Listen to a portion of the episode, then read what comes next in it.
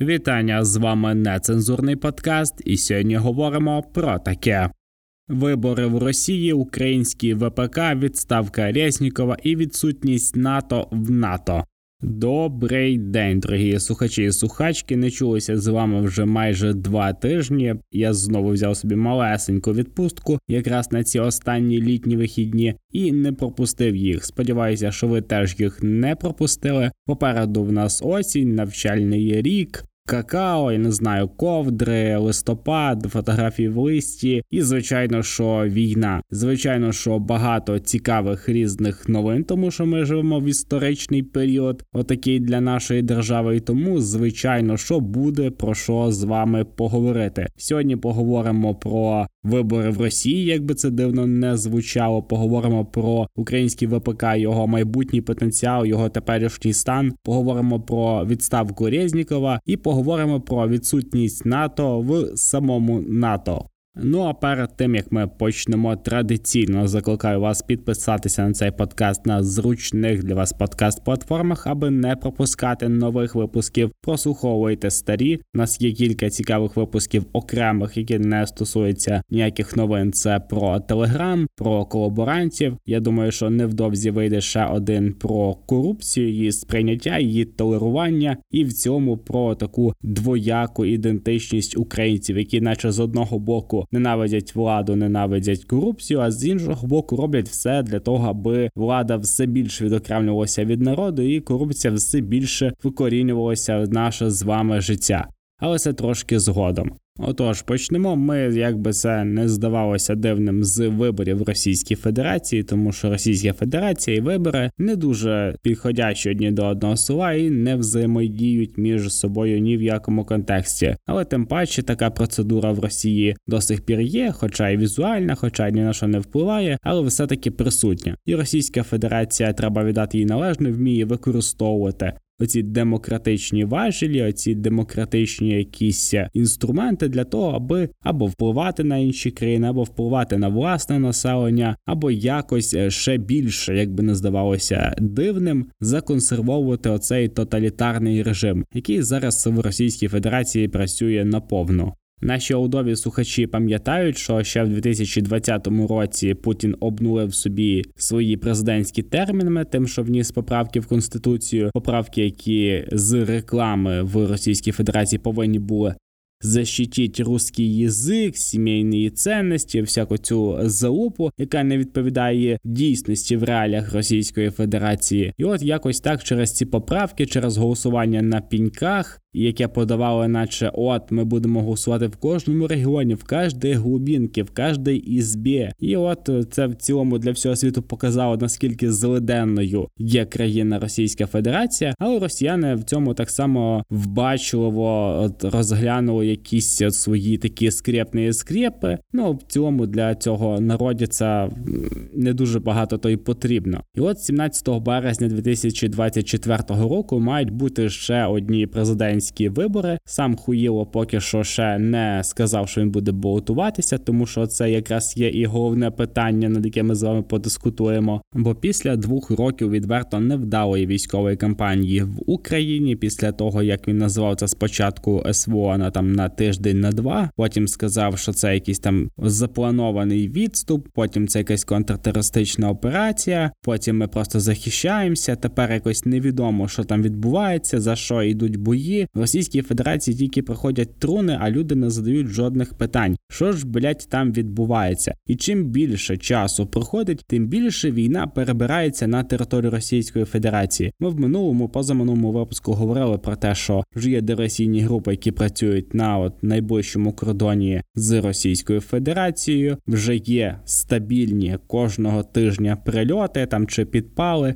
чи вибухи, чи пожежі на території Російської Федерації. Недавно ми так щільно достатньо взялися за аеродроми, аеродром в Енгельсі, аеродром, який був в зараз в Пскові, який трошки постраждав разом з вантажними літаками, і все більше і більше переносяться потрошки-потрошки ці військові дії на територію Російської Федерації. І чи є сенс, і чи не буде самогубством зараз е, самому хуйлу балотуватися? Оце дуже велике питання, тому що на його місці після такої кількості хуйні. Не знаю, я, наприклад, би кудись типу злився, замість себе поставив би якогось іншого чорта і спокійно собі під е, іншим ім'ям десь от керував країною так відсторонено, щоб люди тебе зовсім не змішали з лайном. Чи не стануть ці чергові вже четверті чи п'яті вибори для хуйла вже нарешті кінечною станцією? Тому що ну не можна було ще більше намутити хуйні, чим зробив це він. Не можна було ще більше натворити і зараз з цим всім йти якось болотуватися. Поки що ми не бачили ніякої такої рекламної активної кампанії, і плюс ще з'явилися досить потужні конкуренти в хуйла. Це от там гірки, Навальний з політичною партією Чепуха і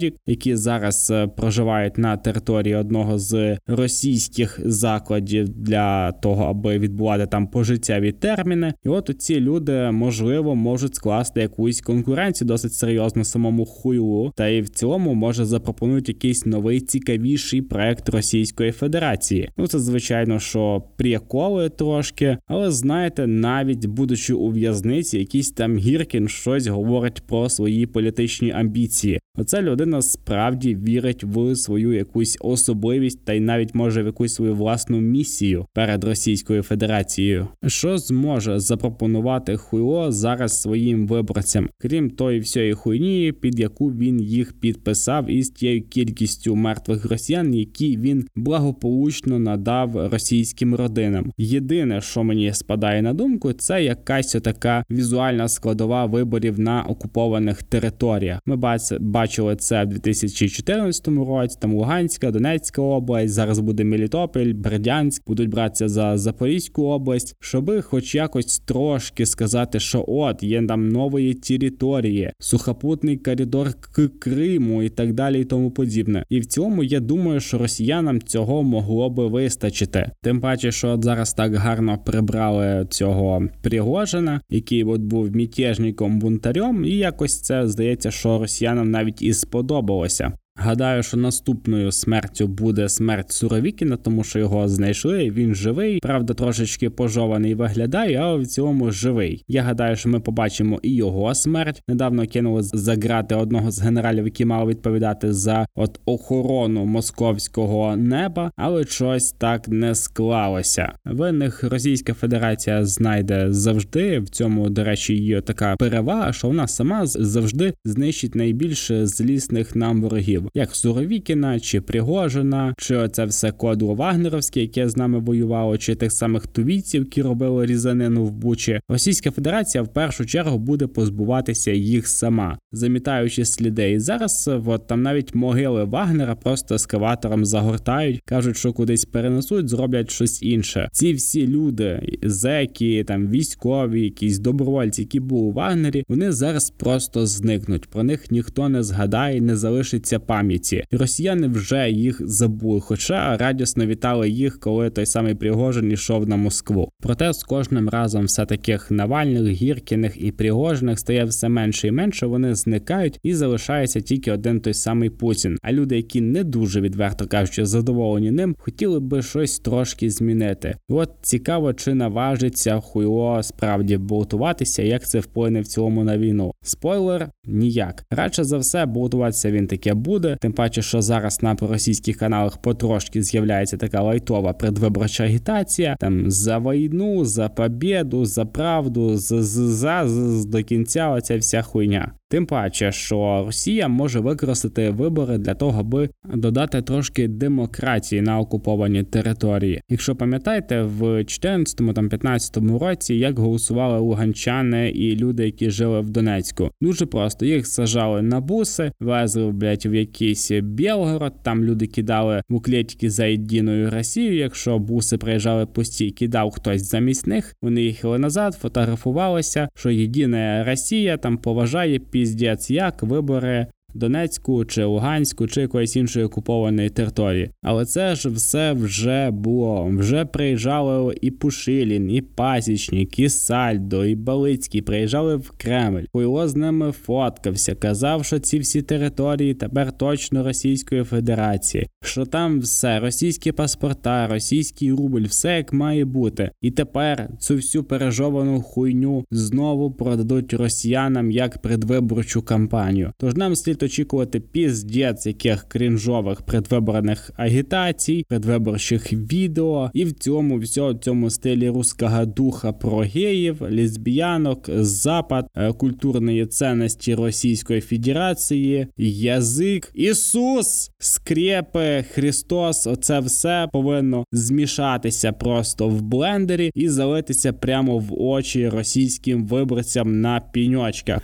Отож, купляйте попкорн, одягайте свої 3D-окуляри буде блять весело. Міністр оборони України Олексій Резніков іде у відставку. Про це говорили достатньо давно. Ще з скандалу з яйцями по 17 гривень. Потім зараз з куртками. В принципі, скандал, який і став тригером того, що Резніков подав у відставку. Але я би не накидався аж так сильно на цю людину, тому що ця людина, напевно, що як міністр оборони зробила більше всіх міністрів до нього разом взятих. До нього був там і Таран, до нього був Степан Полторак, і ці всі люди були фаховими військовими, аж ніяк не міністрами. І ці фахові військові не зуміли зробити те все, що зробив Резніков за свій достатньо невеликий час, проведений в пості міністра оборони України. Резніков це перший міністр оборони України, який не є фаховим військовим. До нього у нас уже були фахові військові. Якщо я не помиляюсь, то у нас було 16 десь міністрів оборони. До його попередником був Таран, до Тарана був Полтерак, і всі вони були фаховими військовими, і всі вони не зробили і половини того, що зробив Резніков за ну відверто невеликий період делегування йому оцих всіх е, міністерських обов'язків. Більше 100 мільярдів доларів військової допомоги, реформа закупівель, реформа обліку військових, реформа прийняття на озброєння багатьох нових зразків озброєння. Туди включаються і безпілотники, і багато цікавих українських проєктів, які були чи заморожені, чи які не могли прорватися до нашої армії, аж ніяк через те, що треба було кинути трошки грошей на лапу. Числа численна кількість рамштайнів, численна кількість різноманітних переговорів з міністрами оборони Британії, Сполучених Штатів і багатьох багатьох інших країн, до яких міністр оборони наш Резніков летів і завжди щось привозив. Хтось може сказати, що це було тільки через війну, хтось може сказати, що це якраз було і вигідно йому, що була війна. От він міг якісь там реформи робити. Він міг це все швиденько якось організовувати. А я скажу, що навпаки, це було ще більш більшою складністю в період війни, в безпрецедентний для України період. Людина, яка не є знову ж таки підкреслю військовою, Тим не менше він знаходив спільну мову з міністром оборони Сполучених Штатів Остіном, з міністром оборони Британії Беном Волосом і з багатьма іншими міністрами оборони, при цьому не будучи фаховою військовою людиною. І результати цих всіх перемовин, результати цих всіх е, налагоджень між країнами, особливо в військовий період. І що стосується зброї, звичайно, тому що це тема така достатньо складна для кожної країни. Саме завдяки Резнікову ми отримали перші закордонні танки завдяки Резнікову, завдяки Кулебі, завдяки міжнародному тиску, завдяки резонансу, і міністр оборони як ніхто докладав до цього зусиль. Саме завдяки цьому міністру оборони ми отримали те все натівське озброєння, яке ми зараз маємо, і він закінчив свою каденцію тим, що домовився про все таки про літаки F-16. Звичайно, що там багато прихильників Порошенка, Тимошенко Юлії, і в цьому багато людей, які бачать тільки зраду, будуть закидати йому, що от він, е, коли був міністром, була корупція в сфері закупівель, та це ж державна зрада і так далі, тому подібне. Але скажіть мені, будь ласка, який міністр в своєму міністерстві остаточно поборов корупційну складову? Саме так, жоден. І Резніков не став, звичайно, що винятком. І після таких кількох скандалів з яйцями, з куртками, людина прийняла спокійно те, що потрібно піти у відставку. Він не намагався якось віднікуватися звинувачувати в цьому когось іншого і так далі. Але ця людина так чи інакше перенесла нас на зразки НАТО, перенесла наших солдат на тренувальні майданчики в країни НАТО, і про збройні я вже говорив. Коротше, я от перший раз напевно, що йде міністр у відставку, і я якось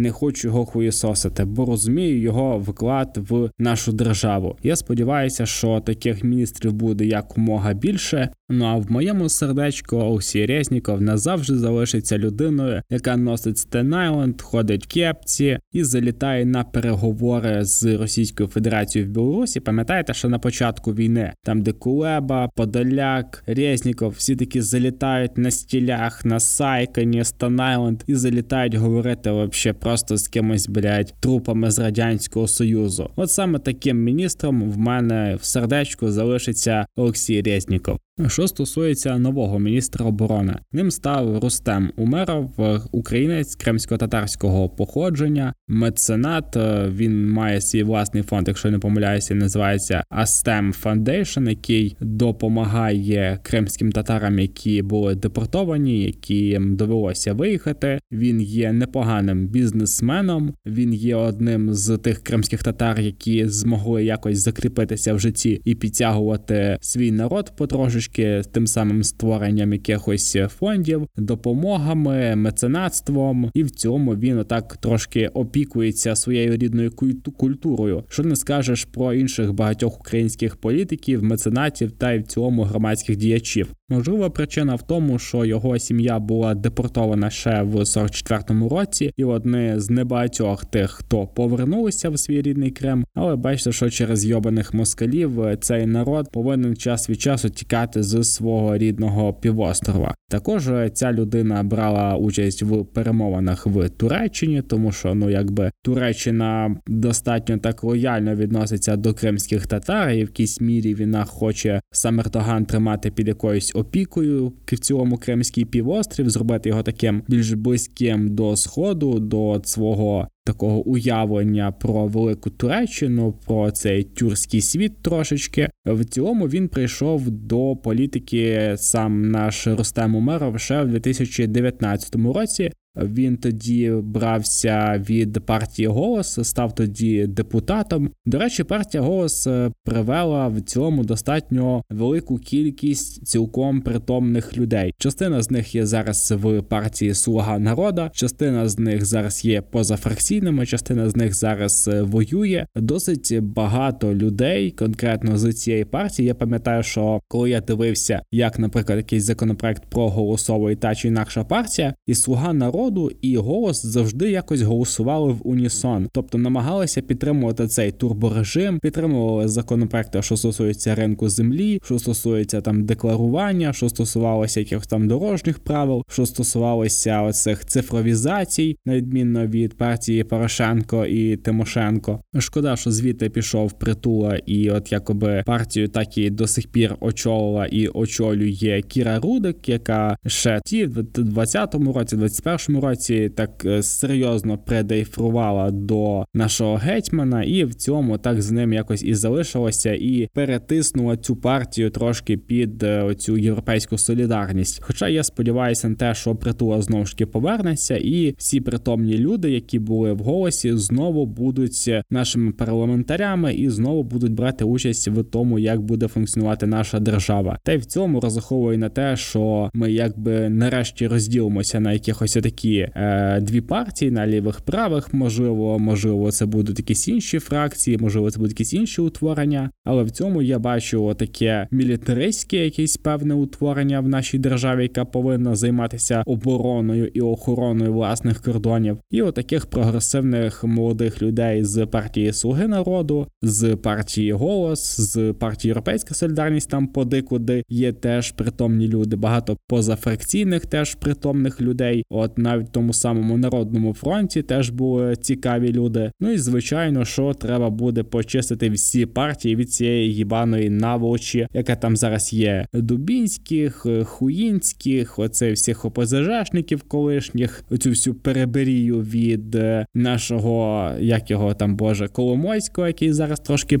потух, тому що вони хочуть піть кофе, але не про це зараз. Коротше, е, сам Ростем Умеров є людиною цивілізованою обороною. По крайній мірі, поки що немає ніяких з ним серйозних зашкварів, навіть несерйозних я не знайшов. Хоча, чесно вам скажу, намагався. Також для мене стало таким е, класним гачочком в ньому галочкою про те, що він був одним з депутатів е, об'єднання Кримська платформа разом з Тимілою Ташаєвою. Також він брав участь в багатьох кримських ініціативах разом е, з Джемілем, з представником Криму. Тобто, це людина, яка от представляє Крим на такому достатньо широкому полі в Україні. Таких людей є досить мало, а Крим ми всі так вважаємо своїм, але дуже мало бачимо людей звідти. Плюс е, мене не те, що непокоїть, може трошечки бентежить оця е, турецька присутність, тому що недавно Хуйло зустрічався з Ердоганом в Сочі. Ердоган приїхав в Сочі, не дивлячись на те, що це міжнародний злочинець, якого всі розшукують, якого потрібно кинути за грати, але чомусь е, бачимо, що Туреччина все-таки перебирається до Росії, і от те, що вона буде намагатися якось, ну не знаю, може впливати, не впливати, але тримати такий щільний контакт з нашим Кримом, мене дещо бентежить. Але побачимо, як проявить себе нинішній міністр оборони, тому що як не крути, посада складна, як би ми там могли один одного не закидати тим, що цей міністр поганий, той міністр поганий, конкретно конкретно міністр оборони зараз дуже складна посада. Впевнений, що ніхто би з усіх нас не хотів би погодитись її обіймати. Але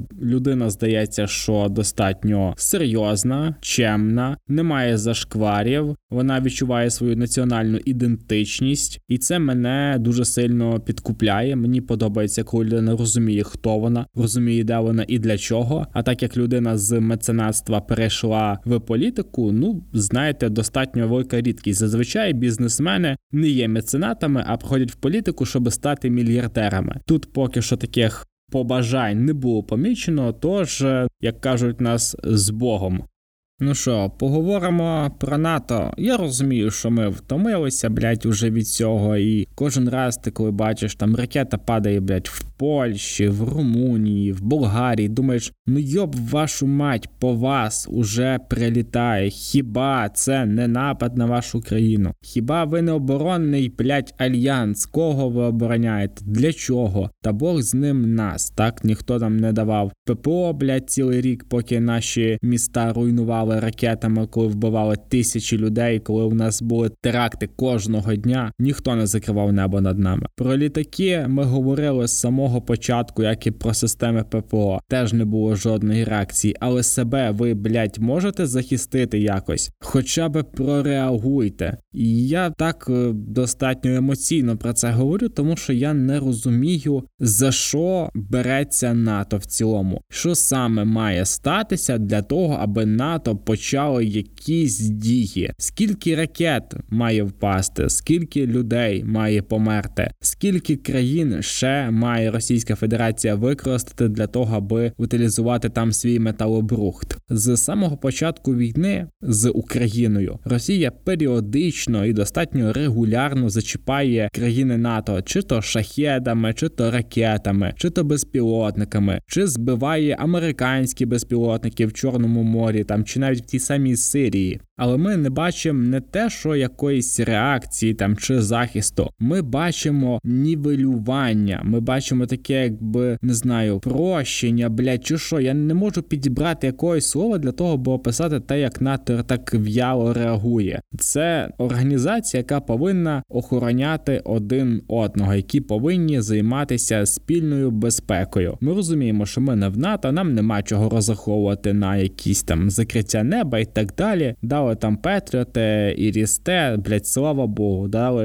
F-16 ще краще. Але ви винні нам, блять, більше. Ви винні нам більше, тому що ми єдині з усього світу, з ваших супербагатих країн, нашпигованих озброєнням, яке ви нам жметеся передати для реальної війни. Ми говоримо за вас всіх, не маючи тої всієї потуги, які мають ті самі Сполучені Штати, чи Німеччина, чи ну Британія, чи якісь будь-які інші країни, не говорячи вже там про Польщу, що є причиною того, що я вже в черговий раз зарікаюся не піднімати теми НАТО, тому що це латентна дотирання тероризму організація, яка не те, щоб якось може заявити про себе, ба більше вона не може навіть дати хоча б словесну якусь відсіч на те, що вбивають е, людей, яких мало би НАТО захищати, не дивлячись на те, що використовують їхній повітряний простір. І це сталося от зовсім недавно. На території Румунії впало кілька безпілотників, були вибухи, було все гарно видно. Але Румунія каже, що цього не було. Цього просто не трапилося. Ми не знаємо, що це було. І Україна каже: ви що, блять, додіки, подивіться, у вас от там і там, от координати, от фотографії, пали два російських йобаних шахеда. Це зброя, блять, з Ірану, яку використовує Росія для того, аби вбивати українців. Ця зброя випадково, а може і ні, пала на території Румунії. Ви можете, блять, визнати хоча б це. І цілих три дні Румунія не знала, що ж сказати. Та не впали безпілотники, у нас немає такої інформації. Та це було десь поза нашим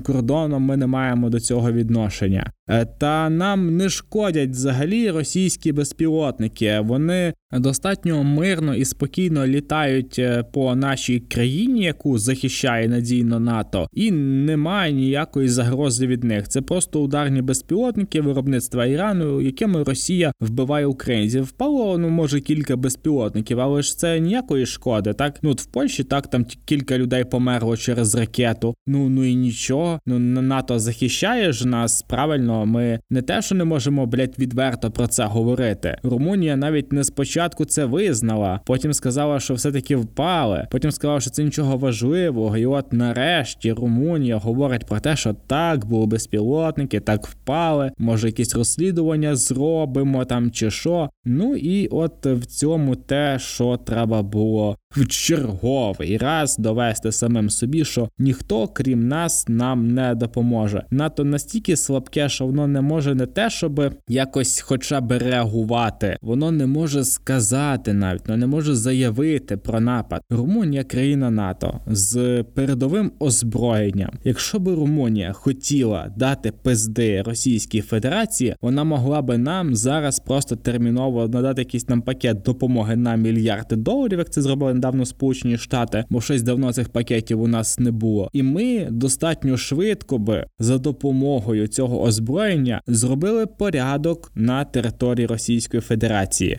Ми маємо, блять, власними дронами збирати їх зараз під обстрілами і почати розйобувати російські аеродроми в тому самому Пскові, в Енгельсі, блять, в Брянську, ще десь. Ми самі це, блять, маємо робити для того, аби захистити їбуче НАТО. Ай, боже, яке ви, блять, все просто нахуй ніяке. Єбані шмарклі, я дивуюся. Ну, Румунія мені подобалася тим, що вона допомагає Україні. Через Румунію переходить величезна кількість кількість допомоги, озброєння. Румунія це не афішує, але Румунія є нашим союзником. Вони роблять це достатньо спокійно. Але блін, ну ви ж не можете не визнавати таких очевидних речей. Ну ви берете себе дуже сильно під ноги. Російська Федерація помітить це і буде на вас тиснути і надалі. Вони роблять це з Польщею, вони робили це через іммігрантів, вони робили це через ракети, і вона зараз буде братися за Румунію. І саме отака відповідь ніяка, вона ще більше спровокує Росію Російську Федерацію. Запам'ятайте цей твіт.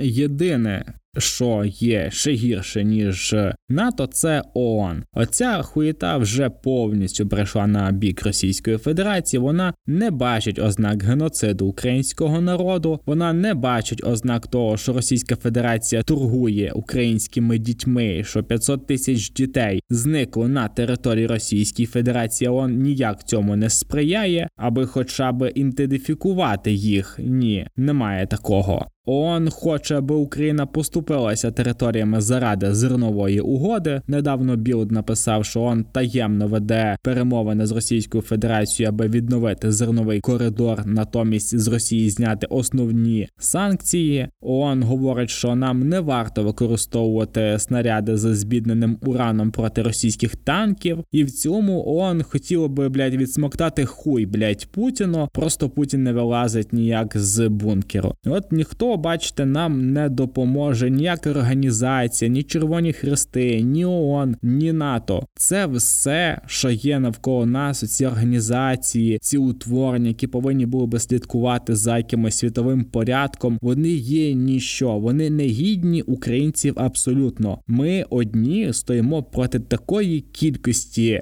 ліцемірства, зла і просто нечисті єбаної, яка є от джерелом, це Російська Федерація. Що жоден з цих всіх, здавалося би, стовбів, які тримають цей світ, не може нам допомогти. Не те, що не може, навіть не хоче, не те, що не хоче допомогти. Вони радше допоможуть Росії, тому що це трошки вигідніше. А от тепер це українці, бачите, рівень, на якому знаходитесь ви десь високо, і рівень, на якому знаходиться ООН, НАТО, Червоний Хрест і багато інших організацій, які підсмоктують цим тоталітарним режимом.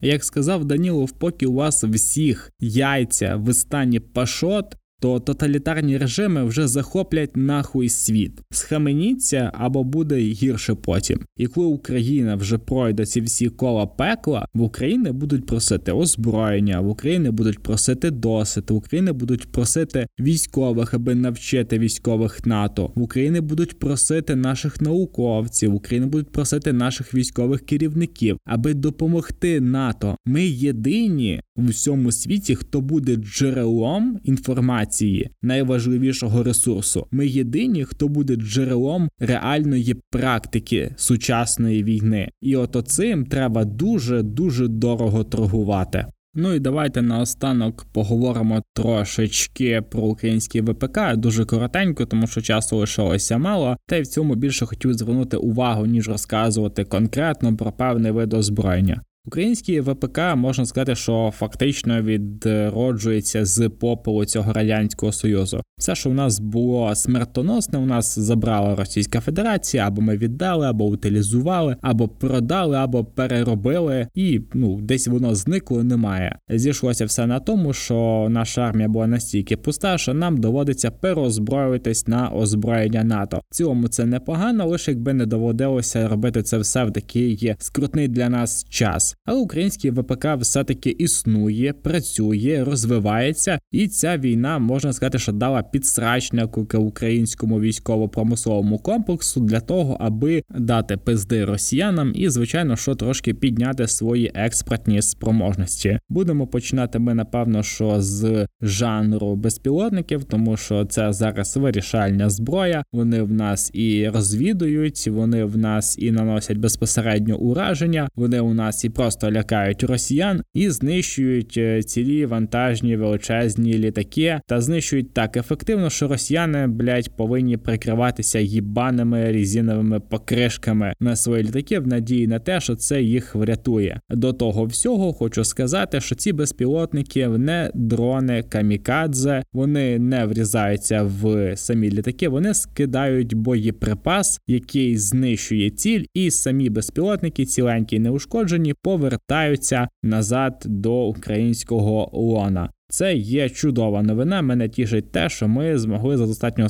скрутний і короткий час зробити озброєння, яке пиздує на 700-800 кілометрів. Цього радіусу цілком достатньо, але добре було б мати ще ракетні комплекси, які могли би так само пиздувати по Росії. Ну тому що безпілотники це звичайно що непогано, це звичайно що результативно, але ракетки, ви знаєте, це класика. Хотілося б ракет. Проте в Україні є напрацювання і з Нептунами, і з Торами, і з багатьма іншими варіантами варіантами для запуску от вже ракет класу Земля-повітря. Тому я гадаю, що це тільки питання часу. Тим паче, що ми зараз спільно з Польщею намагаємося адаптувати певні ракети для наземного запуску, і виробництво це трошечки починається. Йдуть експерименти, йдуть потрохи випробовування, і це все знову ж таки тільки питання часу, коли Україна отримує свої далекобійні ракети. Слава Богу, що в нас ще не все спиздили, що в нас трошки лишилося, і найголовніше, що виявляється, в нас є зацікавлені союзники, як, наприклад, та сама Польща, яка трошки побоюється за своє існування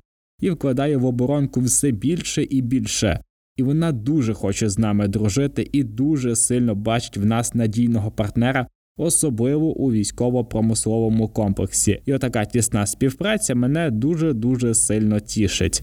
Україна вже зараз в період війни створює засоби для того, аби посилити захист портової інфраструктури від російських атак. Ми бачили це тому, от на прикладі того самого Ізмаїла, де Російська Федерація просто знищує зерно. Просто пиздує паливатор зерном їм до сраки, що там є. Це не військовий комплекс, нікого це не цікавить, тому що це їбана наволоч. Також Україна розробляє і надводні дрони підводні дрони, що в цілому дуже добре себе показали. І увага, будь ласочка, на оцей проміжок часу з початку війни і до того, як ми знищуємо блядь, таку машину, як Кримський міст, і пиздуємо на 800 кілометрів і на воді, і в повітрі. Ну давайте відверто. Ну це дуже пиздатий результат. Дуже пиздатий. Щоб відняти звідси корупційну складову. Вау, просто було би щось з чимось надзвичайно. Дуже чекаю цього. Також Україна виробляє бронетехніку. Одна з найпопулярніших машин це Козак. Там є досить багато типів, приблизно 15. Вони стартували ще у 2019 році. З того моменту активно продавалися в Саудівську Аравію, в Індонезію, в країни Африки. Достатньо непогана машина. Зараз, звичайно, що весь цей комплекс працює тільки виключно на український ринок, тільки виключно для наших сил оборони. З машинами в нас так все достатньо непогано.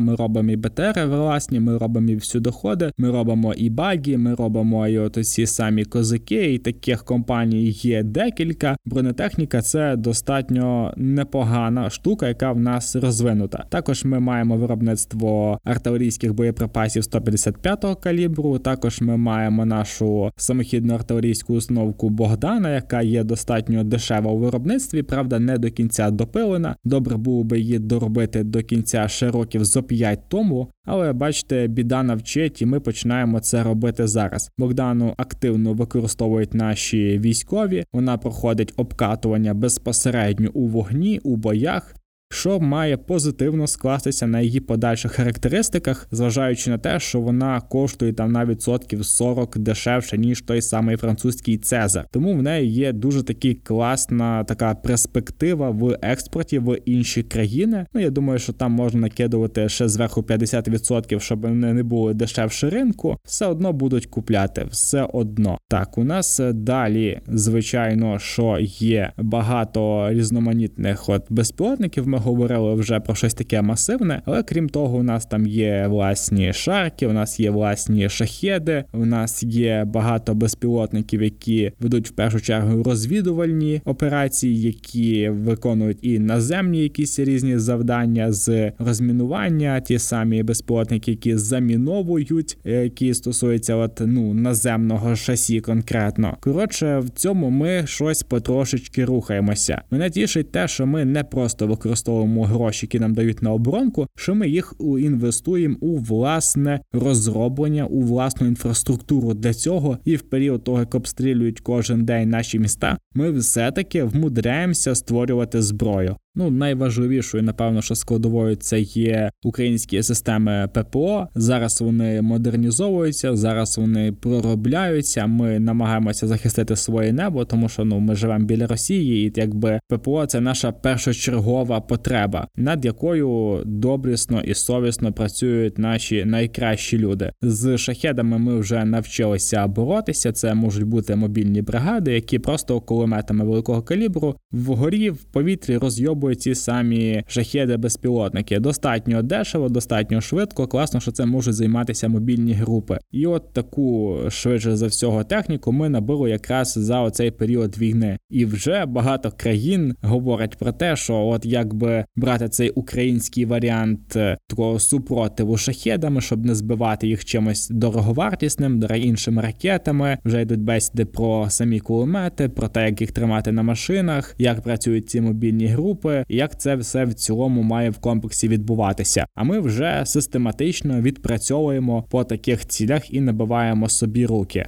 Не дивлячись на такий потенціал українського військово-промислового комплексу, все одно необхідна допомога кожного. Необхідна сильна економіка, необхідна відсутність корупції, над якою ми сподіваюся, що всі разом попрацюємо, тому що в корупційній схемі беруть участь двоє людей: той, хто дає, і той, хто бере. А над цим працювати потрібно. Тому не забувайте донатити, не забувайте скидати на дрони, не забувайте скидати на лікування нашим військовим, не забувайте скидати гроші на розміновування. Ви всі самі прекрасно бачите ці збори. Ви розумієте необхідність у вашій підтримці нашого війська. Тому будьте дотичними до перемоги, донатьте маленького донату не існує.